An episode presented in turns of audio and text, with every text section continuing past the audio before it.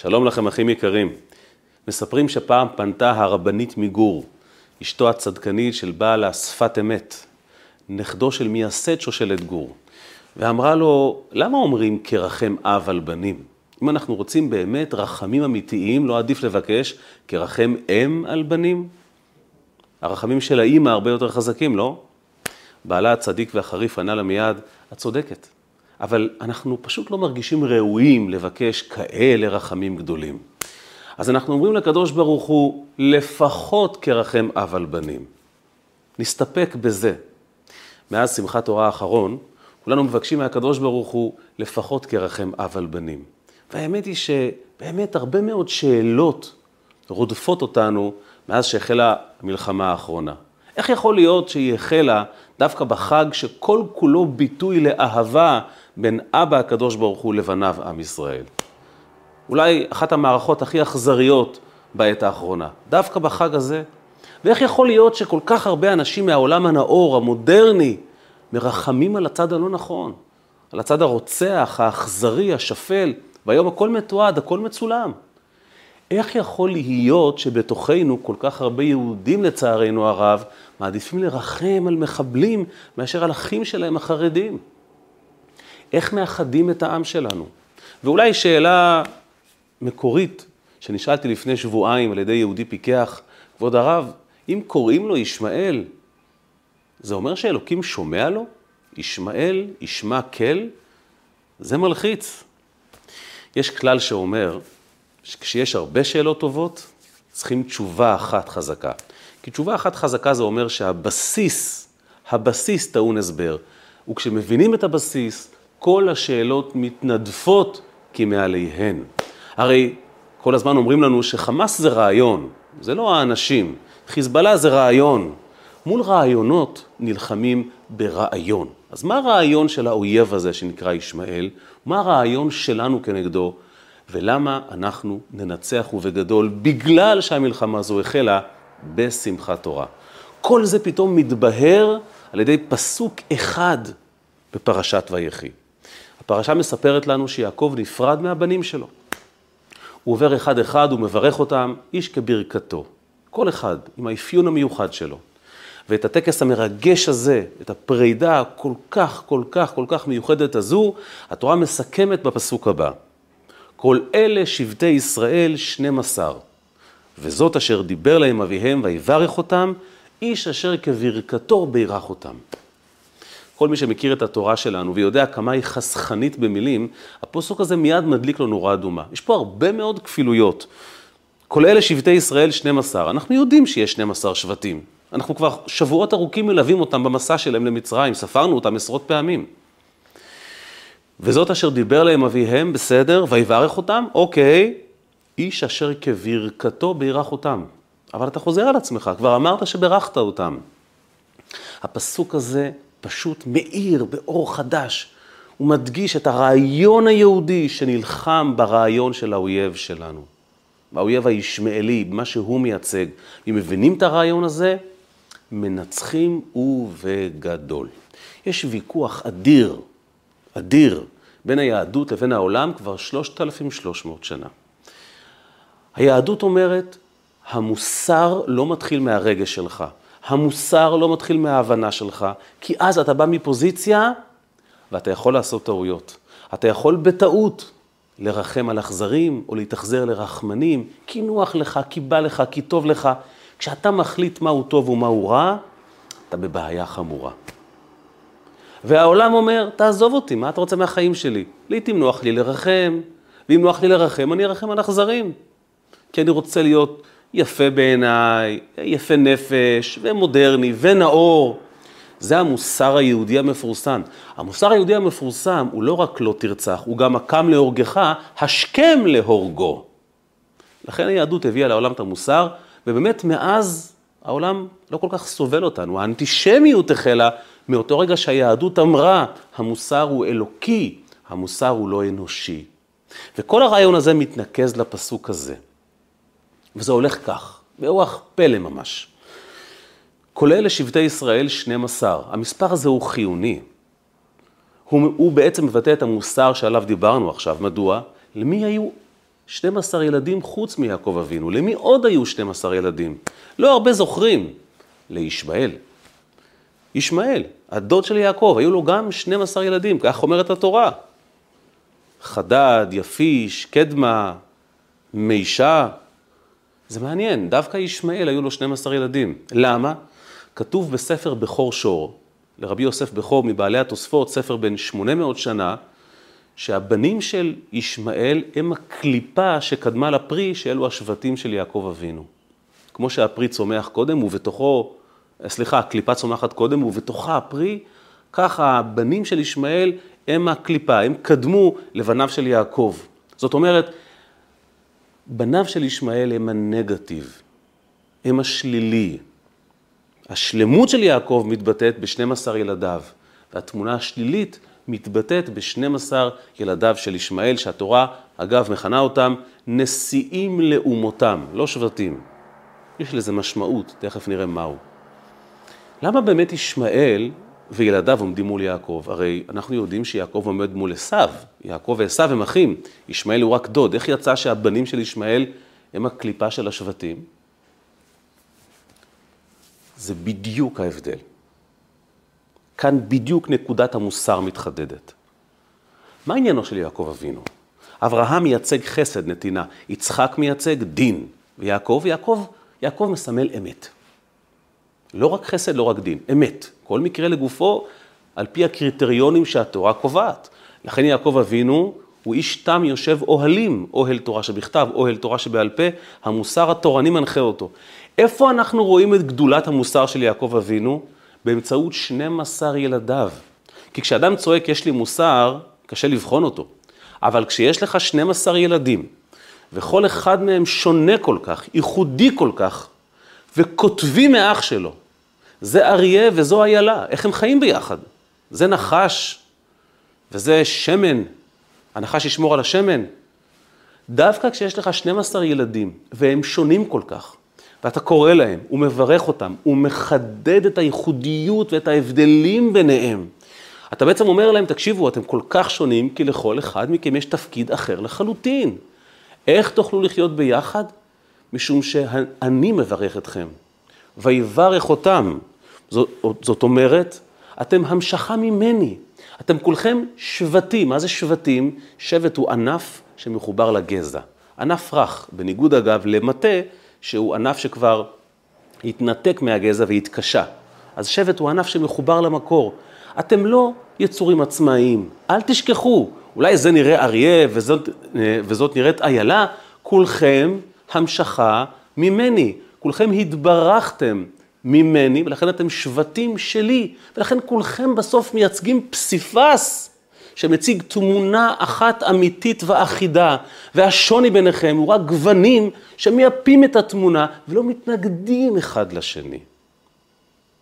כל אלה נשיאי, כל אלה שבטי ישראל 12, יש לנו 12 שבטים, וזאת אשר דיבר אליהם אביהם ויברך אותם. הוא זה שממשיך אותם, ולכן הם מתקללים יחד, הם המשכה משותפת של רעיון אחד אמיתי ואין סתירה ביניהם. כמו שאצלנו יש את המוח שלנו ואת הלב שלנו, ומוח ולב זה כמו אש ומים. איך שניהם ביחד יכולים לייצג אותך? כי האמת שלך חזקה משניהם. הם בסך הכל ביטוי לאמת הפנימית שלך. אז זאת אומרת, יעקב אבינו, האמת שלו, מידתו של יעקב אמת, מתבטאת דווקא בקוטביות ובייחודיות של כל אחד מילדיו. לכן הוא מברך אותם ומפרט כל אחד מעניינו, וזה רק מחדד את האמת שלו. ותמונת הנגטיב, התשליל, זה ישמעאל. ישמעאל היה ילד מפונק, לא חינכו אותו מעולם, ולכן הוא פרא אדם. מהו פרא אדם? אומר בעל התניא, אדם עיר פרא ייוולד. פרא אדם הוא לא אדם שרוצח ברחובות, זה רוצח. פרא אדם הוא אדם גולמי שלא עבד מעולם על המידות שלו, כמו שיח פרא שגדל ואף פעם לא גזמו אותו ולא סידרו אותו, פרא, הוא צומח פרא. ישמעאל פונק ולא חונך ולכן הוא פרא. זה מתבטא בילדיו. לכן גם לו לא יש 12 ילדים. יעקב אבינו, אומר המדרש, ייסר את ילדיו, חינך אותם באמת אמיתית, כל אחד לפי תכונתו ועניינו. וישמעאל לעומת זאת, ישמעאל, הרעיון שלו כולם אותו דבר. הכל לפי הפוזיציה, נוח לי, נעים לי, תעשו, תיקחו ותשתכחו, קחו כסף, קחו שפע, תעשו עם זה מה שאתם רוצים, אין אמת, אין נקודת יחס במרחב. כולכם, אתם לא שבטים של אותו רעיון, אתם נשיאים לאומותם. כך התורה מכנה את בניו. מה זה נשיאים לאומותם? כתוב שנשיאים לאומותם הכוונה שכל אחד חושב על עצמו, נשיא לאומתו בלבד. חסד לאומים חטאת. זאת אומרת, הם נורא נורא רוצים להיות יפים בעיני עצמם, אבל בעצם לא אכפת להם מאף אחד. מפונקים כמו אבא שלהם, וכל אחד חושב על עצמו.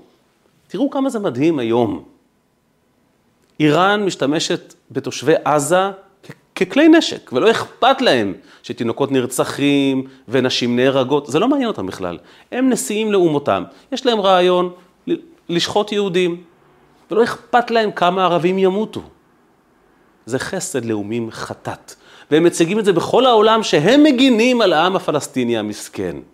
הכל עטוף תמיד באצטלה נורא נורא יפה של רחמים ושל חסד, ותורמים שמה לעזה ולכל המקומות הללו כל כך הרבה, כשבעצם אין שום רעיון אמיתי מאחורה, זה הכל פוזיציה שקרית, מוסר שכל עניינו לספק לי תאווה רגעית על חשבון כל העולם. נשיאים לאומותם, ודרך אגב, כתוב דבר מעניין.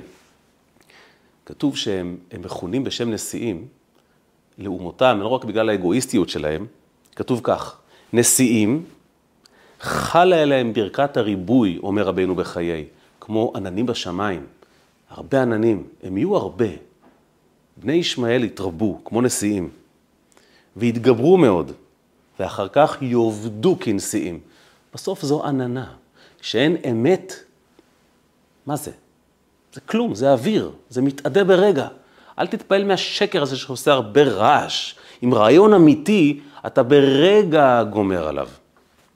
לכן הפסוק מדגיש, כל אלה שבטי ישראל, 12, יש פה 12 שבטים, וזאת אשר דיבר להם אביהם ויברך אותם, אמת לא מתבלבלת. היא יודעת איפה לרחם, היא יודעת איפה להתאכזר, וזה לא סתירה, זו אמת. יש מקרה שצריכים לעשות כל מה שאפשר כדי לעזור. יש מקרה שהעזרה האמיתית זה כדור בין העיניים, כי הקם להורגך, השכם להורגו. כי כולם מגיעים מיעקב אבינו שעניינו תורת אמת. התורה מציגה את האמת. זה הרעיון היהודי, זה המוסר היהודי, ועם זה אנחנו מנצחים כשמשתמשים ברעיון הזה, וזו הסיבה שישמעאל מצליח ליצור כל כך הרבה אמפתיה בעולם ובתוכנו. הוא קליפה שמושכת אליו כל הזמן רחמים. כי הוא מציג, אין לו שום בושה, בו זמנית, להרוג אנשים ולהציג את זה שהוא המסכן והוא האומלל ואיך הוא עוזר והוא שולח סיוע. אין אמת. הכל שקר. ולכן קוראים לו ישמעאל, לא כי אלוקים נענה לו חלילה, ישמעאל. תקשיבו טוב, מה אומר פרקי דרבי אלעזר? פלא פלאות. ולמה נקרא שמו ישמעאל? שעתיד הקדוש ברוך הוא לשמוע בקול נאקת העם, בני ישראל, ממה שעתידין בני ישמעאל לעשות. לפיכך נקרא שמו ישמעאל. לא קוראים לו ישמעאל כי אלוקים מקשיב לו, כי בזכותו אלוקים יקשיב לנו. למה? כי מול עשיו האויב ברור. עשיו עשה נזקים יותר מישמעאל. הנאצים רצחו יותר יהודים, הבבלים, הרומאים, אבל ידענו מי האויב. לא הייתה אמפתיה כלפי האויב. מעולם לא קם יהודי ואמר, אה, מסכנים הבבלים, אני יכול להבין אותם, אנחנו עם כובש. אה, הרומאים, את מה, הנאצים, הייתה להם טענה. אף פעם לא. פעם ראשונה שמגיעה קליפה כזו, רעיון כזה שמצליח לבלבל אותך. זקנים וכבשו ורחמנות ופליטים. אומרת לך התורה, לכן קוראים לו ישמעאל. תשמע מה השם אמר לך, אל תתבלבל, אל תקשיב למוסר האנושי השקרי, למצפן המוסרי המעוות האנושי שמרחם על אכזרים. תשמע לקדוש ברוך הוא.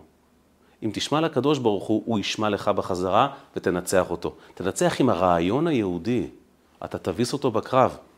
אל תתבלבל. וכשמבינים את הרעיון הזה, פתאום באחת מכה ההבנה, למה כל האירוע הנורא הזה, האכזרי הזה, הנוכחי שנקלענו אליו, המלחמה האחרונה הזו בעזרת השם, החלה בשמחת תורה. פתאום זה כל כך ברור. והדברים כתובים אצל בעל השפת אמת. אותו צדיק שאיתו התחלנו את השיעור, שאשתו שאלה אותו למה אומרים כרחם אב על בנים, תראו מה הוא כותב, לא יאומן, בספר שפת אמת, בסוכות בשנת תרמ"ו, 1886. הוא מסביר מה עניינו של שמחת תורה, והוא אומר כך, שמחת תורה נקרא עצרת, עצרת הוא לשון מלכות, כי הנביא אומר, זה יעצור בעדכם, אתם רוצים מלך, אתם רוצים את שאול, זה יעצור בעדכם. הוא יהיה מלך, מלך יש לו כוח לעצור, יש לו כוח להפקיע. זאת אומרת, אומר השפת אמת, שמחת תורה היא זמן של הכתרת מלך. איך מכתירים מלך? ואז הוא אומר ככה. הוא בעצם מסביר שראש השנה ויום כיפור אנחנו הודפים את קליפת עשיו. אבל החל מסוכות אנחנו מתחילים להתמודד עם ישמעאל. ובסוכות היא לדחות קליפת ישמעאל, אני מצטט. והוא עבודה יתרה, יותר קשה מאשר ראש שנה וכיפור. יותר מסובך להתמודד עם ישמעאל. לכן החצי השני והשמח של החודש, והקדוש יותר, מוקדש למלחמה עם ישמעאל. כדאית שהוא ישמעאל מעכב גאולתן של ישראל, יותר מאשר עשיו. למה? הוא מסביר. ועליו אומרים בשמחת תורה, מושיע חוסים ממתקוממים בימיניך. מה זאת אומרת? הקדוש ברוך הוא מושיע את מי שמתקומם מצד ימין לך, עוקף אותך מימין. הוא יותר טוב, הוא חסדן ומרחם, יש לו מחנות פליטים והוא מחזיק אומללים. אומר השפת אמת, שבא ישמעאל לאחוז בצד ימין בכוחו של אברהם אבינו עליו השלום. הוא בן של אברהם אבינו. מי יכול לדחות את המוסר המעוות הזה? שנראה כל כך טוב ונשמע כל כך טוב ומעורר רחמים. ובכוח התורה, שמחת תורה, כוחו של יעקב אבינו גוברים בני ישראל על כל אלה ונוטלים המלכות מידיהם, וזהו עצרת תהיה לכם. זה לא יאומן. המלחמה האחרונה החלה בשמחת תורה כדי שננצח בה. כדי שנזכור שהרעיון שלנו כנגד הרעיון של חמאס נמצא בתורה. המלחמה החלה בשמחת תורה כי שם המלחמה מתנהלת. כי הם כופרים בתורה, ואנחנו מנצחים באמצעות התורה. יעקב אבינו הוא לוחם, הוא לא רק לומד תורה, כבר ראינו את זה. המלחמה האחרונה החלה בשמחת תורה כדי שננצח בה בכוח שמחת התורה והבנה שהתורה היא המצפן, תורת אמת נתן לנו. לכן לא מתבלבלים מהשקר הזה שלוקח בשבי לצערנו כל כך הרבה אנשים טובים בעולם וגם אנשים מתוכנו. וכשנזכרים במוסר הזה של התורה, אז פתאום, במקום לרחם על אכזרים ולחוס על מחבל ולהציל את החיים שלו, ואז אתה מגלה שהצלת את יימח שמו וזכרו, מנהיג חמאס, תסתכל על אחיך בעין ימין. אולי, אולי אתה אריה בשדה הקרב, אבל הוא טובל בשמן רגלו, לומד תורה כדי שאתה תנצח. אל תהיה צרה אינך בו.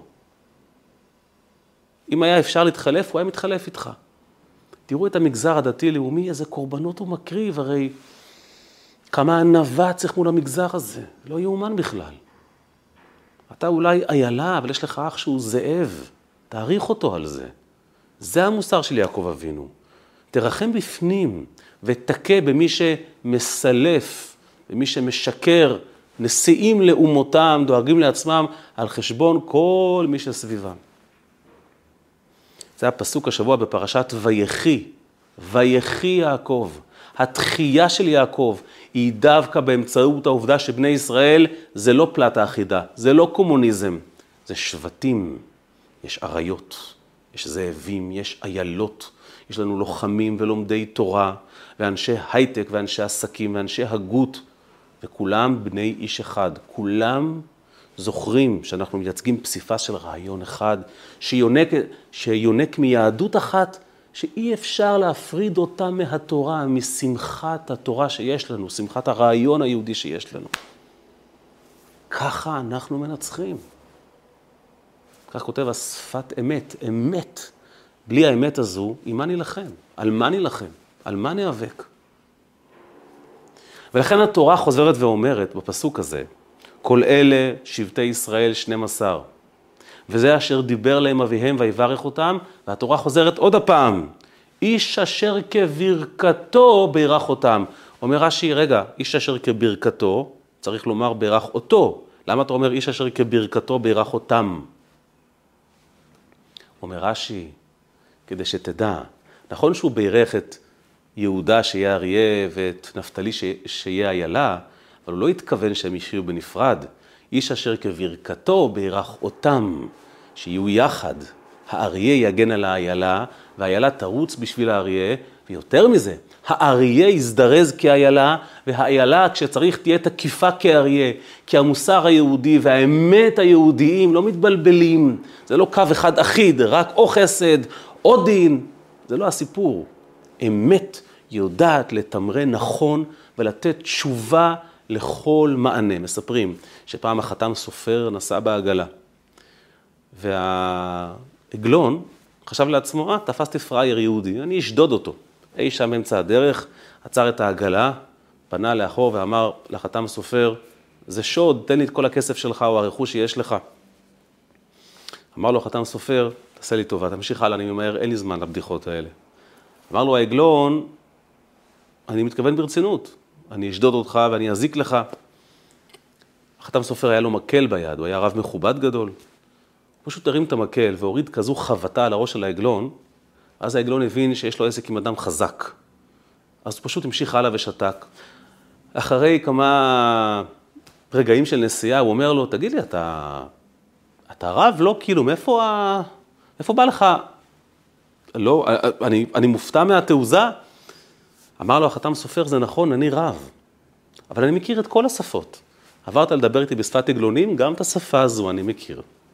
התורה מכירה את כל השפות. תורת אמת נתן לנו ויעקב מייצג אותה. ולכן, כשאומרים שאנחנו עם שמחולק לשבטים, זה רק מחמאה. כי שבטים מחוברים תמיד לגזע. ענפים תמיד מחוברים לגזע. לאהוב כל שבט, להבין שאם אתה מוריד את השבט הזה, אתה פוגע בכל העץ. להתאמץ עד כמה שקשה לאהוב את מי שבתוכנו. להתעקש על זה קודם כל בתוך הבית שלנו, את האישה והילדים, ואז חברי הקהילה, ואז היהודים מסביב יותר. ובעזרת השם, כברכתו של יעקב אבינו, הרעיון היהודי, המוסר היהודי האמיתי, ודאי שהוא ינצח, אבל ככל שנפנים להבין את זה מהר יותר, זה גם יקרה בעזרת השם הרבה הרבה יותר מהר. כי האחדות המעשית שלנו היא זו שבסוף מכריעה את ההצלחה ושומרת על, על, חיילינו בשדה הקרב. שנזכה לישועה גדולה לאב הרחמים ולאם הרחמים, ואולי זו הנקודה הכי יפה. התחלנו את השיעור ואמרנו, למה אומרים אב הרחמים ולא אם הרחמים? אומר בעל התניא, כרחם אב על בנים. אב? אב זה תורה. שמע בני מוסר אביך, זו תורה שבכתב. רחמים לא מהתורה, לא כדאי לך. זה לא רחמים, זו אכזריות, תאמין לי. אל תקנה את הבלוף הזה, אל תקנה את הלוקש הזה. כרחם אב על בנים, כרחמה של התורה האמיתית שיודעת איפה לרחם, כן תרחם השם עלינו. זו התשובה האמיתית למה ששאלה הרבנית מגור. אנחנו רוצים רחמים של אמת, ובעזרת השם, עם האמת, עם הקדושה של עם ישראל, איתה ננצח במהרה בימינו אמן. תודה רבה לכם שהייתם איתי. אני מאוד אשמח אם תגיבו, אם תעירו, אם תעשו לייק ביוטיוב, שנוכל להפיץ את השיעור, אם תשתפו אותו, אם תרצו טקסט של השיעור, תוכלו להיכנס לקבוצת הוואטסאפ של השיעור, גם זה ישנו, אפשר לכתוב בתגובות ולהצטרף בעזרת השם. כל אחד שמצטרף לשיעור מוסיף באחדות, אנחנו מרגישים בטוחים וחזקים יותר ומנצחים. תודה רבה לכם.